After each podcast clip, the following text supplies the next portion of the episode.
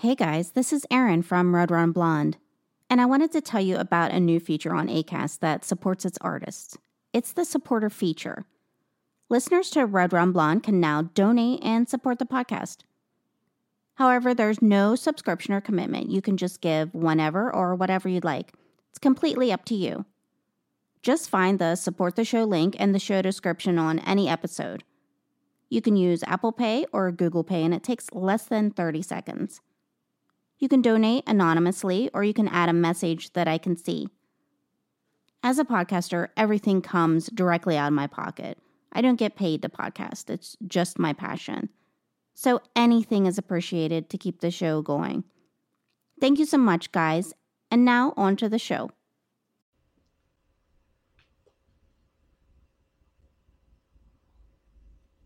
Hello, and welcome to Red Rum Blonde. This is a true crime podcast. Each week, I'll explore a case, the victims, the facts, and the theories surrounding it. Some are solved and some remain unsolved. I'm your host, Erin Fleming. So, welcome to episode number four. I mentioned in my last episode about how I would love ideas for future shows. So, thank you everyone for your suggestions. I want to give a special thanks to my friend Mike for this week's subject. It takes place in Pittsburgh, where I live now, but I'd never heard of the case. My hometown is about an hour from Pittsburgh, but at this time I was living in Columbus, Ohio. I can't believe I haven't heard of it. It's a crazy story. Do you get along with your neighbors? Most of us do. There may be minor disputes over loud music, dogs barking, or silly things like shrubbery. What would you do if you didn't get along with your neighbor? What if that dispute led to murder? That's what I'm going to discuss today. And believe me, you won't believe what happened in this case. I confess that I don't know my current neighbors. Only last week did I meet one across the street. I keep to myself. After researching this case, I bet you'll think twice about having any disputes with your neighbors. 44 year old Ann Hoover loved her home at 321 Lawn Street in South Oakland. She loved it so much that she was in a constant battle with her 28 year old neighbor, Roy Kirk. They lived side by side in row houses. On Tuesday, March 25th, 1997, Anne was to accompany her friend Rose Liptak and several neighbors for a scheduled court hearing. They had filed a lawsuit against Roy. He was appealing fines for health and building code violations that were filed against him when Anne and other neighbors made formal complaints against him for failing to upkeep his property. Anne was ready to tell Senior Common Pleas Judge John O'Brien about the litter and debris her neighbor had been dumping on the yard. When Anne didn't answer the door, Rose was concerned. Quote, I knew something was wrong. She wouldn't miss this. Rose took the others to the courthouse. Maybe Anne would already be there. While she did that, a neighbor broke into Anne's home to check on her welfare. What if she'd fallen and knocked herself unconscious? Anne was not in her home and she was not at the courthouse. And neither was Roy Kirk. The concern now turned to panic, and Rose called the police. This was not like her at all. When the police arrived, Rose told them to check next door. Police knocked on the door of Roy Kirk's building. They were met in the dilapidated living room by a barefoot and dirty Roy. He questioned why they were in his home. Pittsburgh police simply said they wondered why he missed his day in court. He replied with, I was afraid to go down. They described him as reluctant to talk and antsy. And antsy makes policemen nervous, so they asked Roy to step outside. After they noticed blood on his shirt, they decided they needed to take a better look inside. One officer walked back to the area Roy had originally come from, and he noticed an orange extension cord that trailed down the steps to the basement from the outside of the building. As he walked down the steps, he noticed the cord was attached to lights placed on a stand to light a corner of the basement. Nearby was a circular saw, a hacksaw, and some tin snips. I had no idea what tin snips were, so I had to look it up. They're sharp shears used to cut sheet metal. The officer then sees what looks like a mannequin in the far corner, but we know it's never a mannequin. He realized he was looking at a body. Well, he was looking at parts of a body. The torso of Ann Hoover had been sawed in half just below the rib cage. Her arms and legs were cut off, and they were placed in separate plastic bags that had been wrapped in duct tape. The officer ran outside, yelling, Cuff him! to the other officers. Ranting and blood splattered, Roy Kirk was arrested for murder and placed into the police van. So the story's about to get even crazier. But first, let's go look back and examine what could have driven this man to murder his neighbor. Ann Hoover's friends describe her as upbeat, dynamic, and intelligent. The Pittsburgh native went to school for music in Marietta, Ohio. The chairman of Marietta's music music department called her one of the best students the school had ever seen. She stayed in Marietta for 10 years before returning to Pennsylvania. She had worked in New York, West Virginia, and Eastern Pennsylvania doing marketing and fundraising for the Pittsburgh Symphony. She then worked for six years at Direct Advantage Marketing. Anne loved music, particularly the piano. She regularly attended recitals in Pittsburgh, and she even gave piano lessons and had been to New York and Philadelphia to pursue musical studies. Her tendonitis was a problem, but that was on the mend. She'd made friends with Rose Liptak through Rose's brother, Frank Sampson, who'd rented to Anne for 10 years. He owned property on Lawn Street in South Oakland. He sold Anne her first home, a row house on 321 Lawn Street. It was run down, but Anne saw it as an opportunity to fix up the building. Working very hard, she took immense pride in her new home. Her friend Rebecca Wallace said her passion for music was met only with her passion for her home and neighborhood. Anne was part of a group who were interested in beautifying the once rundown area. Oakland is a home to the University of the Pittsburgh campus. The streets are always buzzing with the coming and goings of college students. In addition to the campus, there are a couple of hospitals, lots of businesses, and loads of college housing. Lots of these houses have fallen into disrepair due to negligent landlords, and one of these happened to be Roy Kirk. He didn't start out that way, though.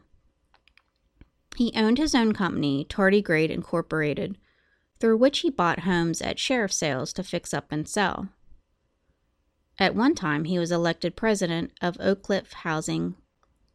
That's a residence group whose goal was to beautify the six block area in South Oakland. His tenure ran from 1989 until 1996 when he was voted out for not maintaining his own property. Roy had bought the attached house at 323 Lawn Street, but he kept it boarded up. The roof was torn up, the gutters were off. He never fixed them, and that caused water damage to Anne's immaculate home.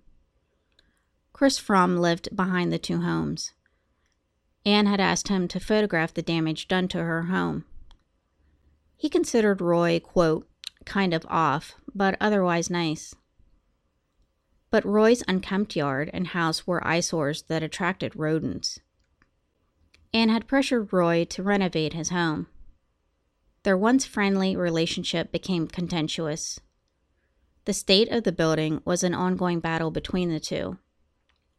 It soon turned into arguments and court cases.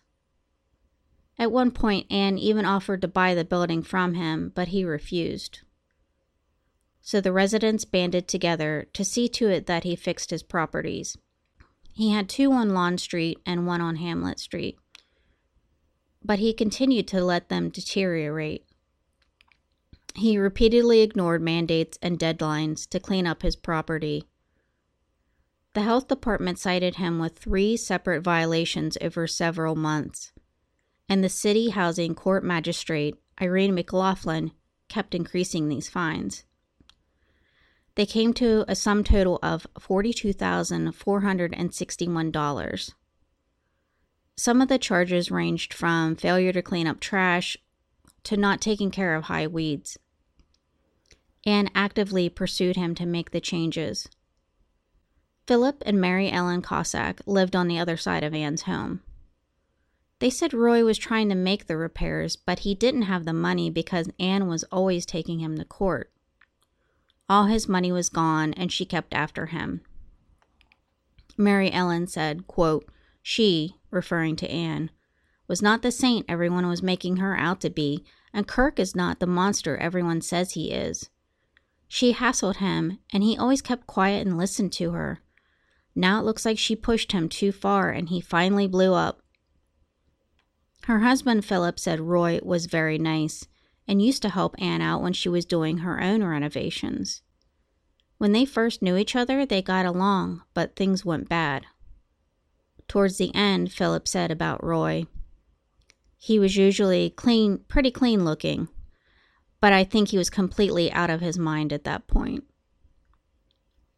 Roy had minor infractions on his criminal record, but did have some mental problems, having spent some time under psychiatric care. Anne and her neighbors filed a lawsuit against him for neglecting his property. The day before they were to appear in court was a normal day. Anne went to a piano recital of a friend at the piano gallery downtown before work.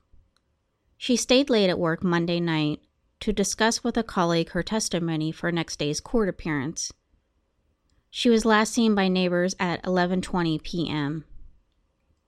So police theorize that Roy slipped into her home late Monday night or early Tuesday morning through a makeshift hole he had made in the wall connecting the row houses in the basement.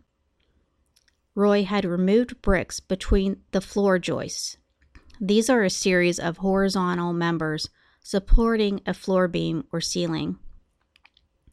The joists are supported by foundations, wall framing, or beams. He strangled her and hit her repeatedly with a blunt object. Detectives collected a ball peen hammer and a statue with blood on it in Roy's basement. Most likely, one of these was used to bludgeon her. He then dragged her back through the hole into his basement around 9 a.m. when he prepared to dismember her. Authorities say she was dead before he dismembered her, although the exact time of death couldn't be nailed down. It took four officers to handcuff Roy. He resisted with a ferocity, yelling, Just kill me, just get it over with. Around 10 a.m., he was placed into the police van. The van was parked for 20 to 30 minutes outside the crime scene before departing at 10:20 for the investigations branch in East Liberty. After the 12-minute ride, officers went to let Roy out of the van to transfer him inside. They found him hanging by his belt on the back door. He had slipped off his belt and fashioned it into a noose. They attempted CPR, but he was dead. So, how could this be possible? His hands were cuffed behind his back. The county coroner, Cyril Wecht, was brought in to investigate.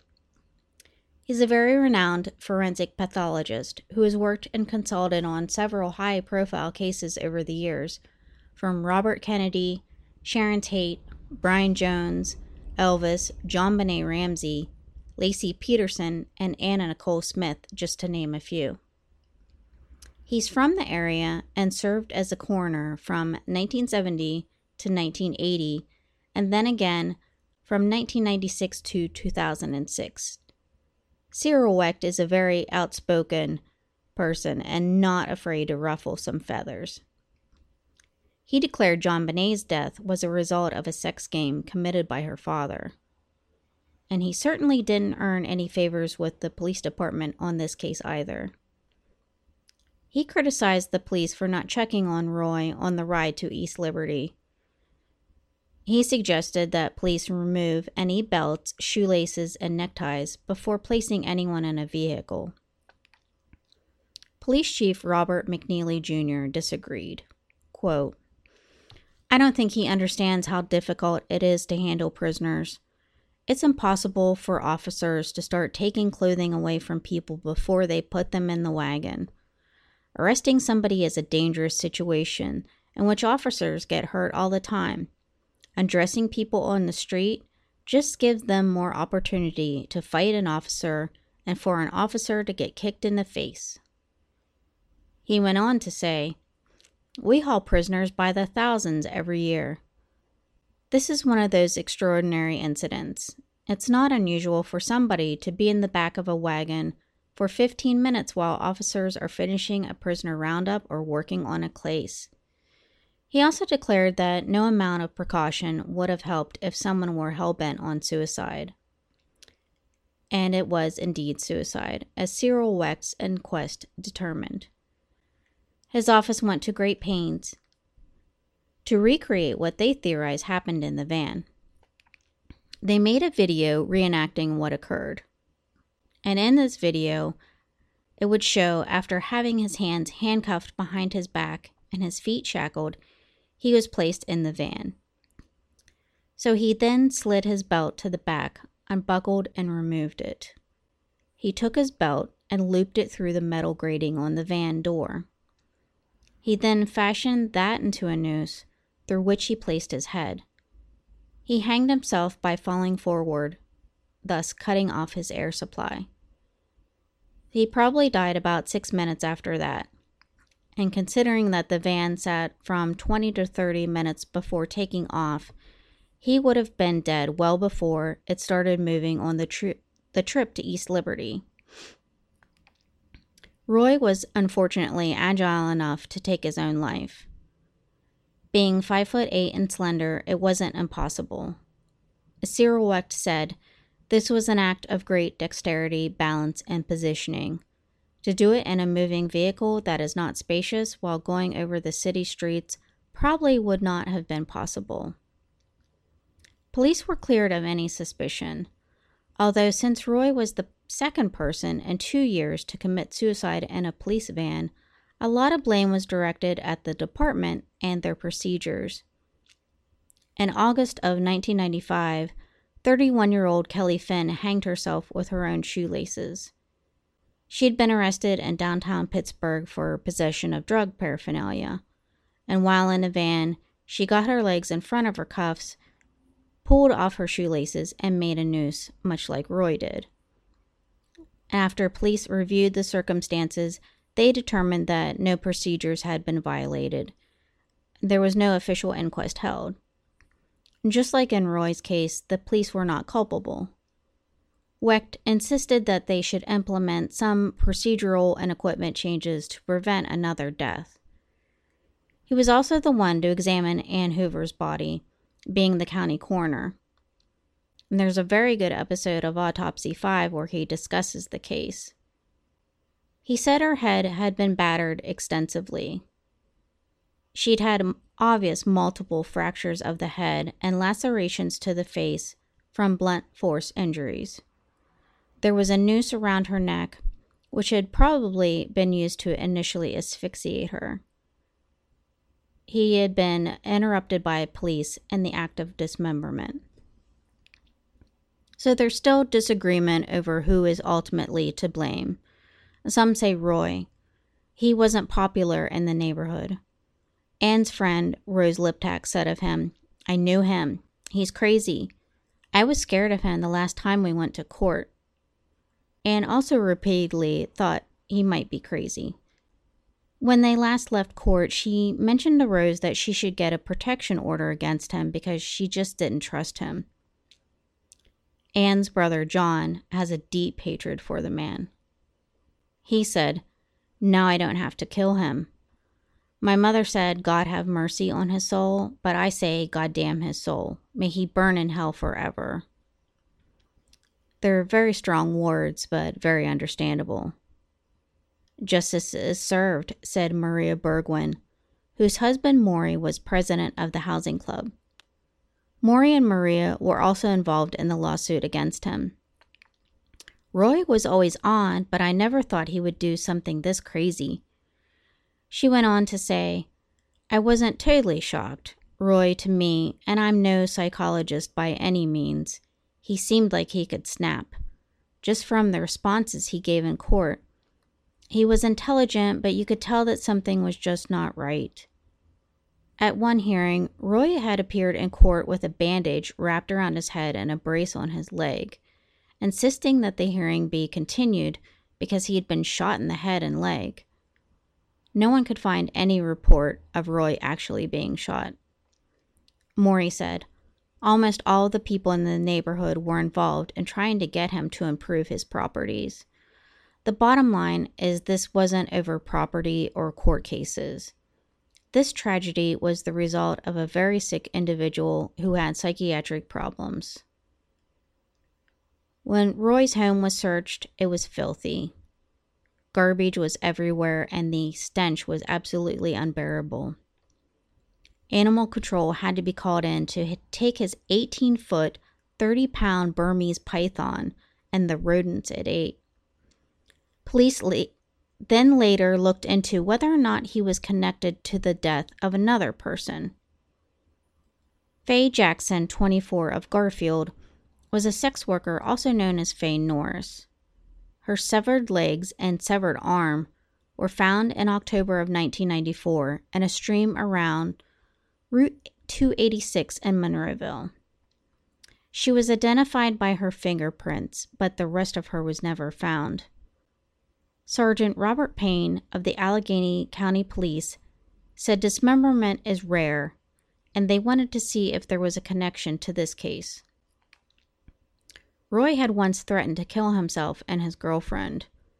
However, no evidence was found connecting him to Faye Jackson. The case itself is a rabbit hole you can fall into. Many think the area had a serial killer preying on sex workers since the late 80s.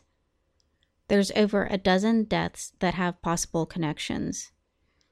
So, this may be something to look into for a future case. I think it would have been interesting to see how Roy would have pleaded had he not hanged himself. There was his supposed history of mental problems and psychiatric treatment. Would he have pled insanity? Or was he pushed to do it? Even friends of Anne talk of how aggressive she was in going after Roy.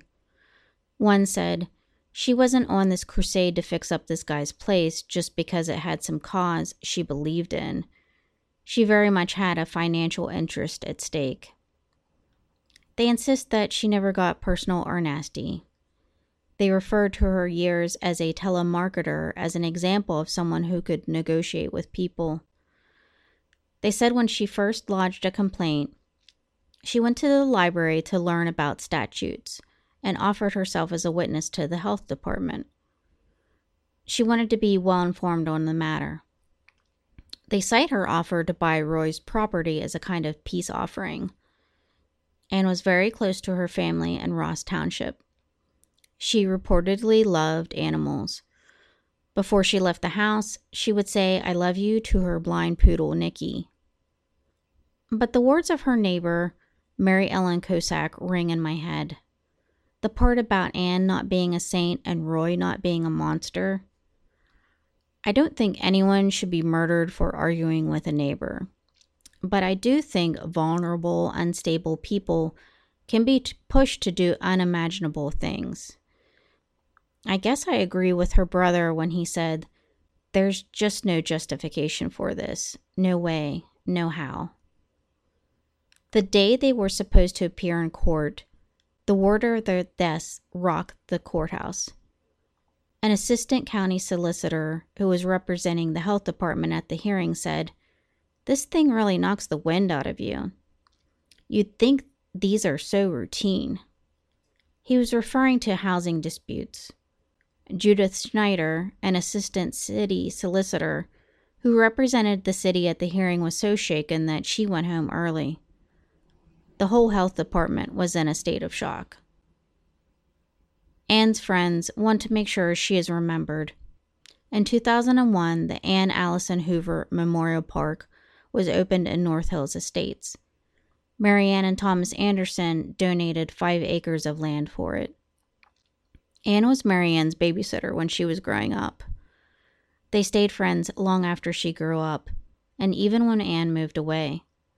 Marianne said of the park, The vision is to have a place where we can meet and carol at Christmas time and have quartets to sing in the summer. Anne loved music. And people in Ross hope that she will be remembered for her life and not for how she died. The park should not emphasize Anne's death, rather, it should celebrate her life and all she stood for.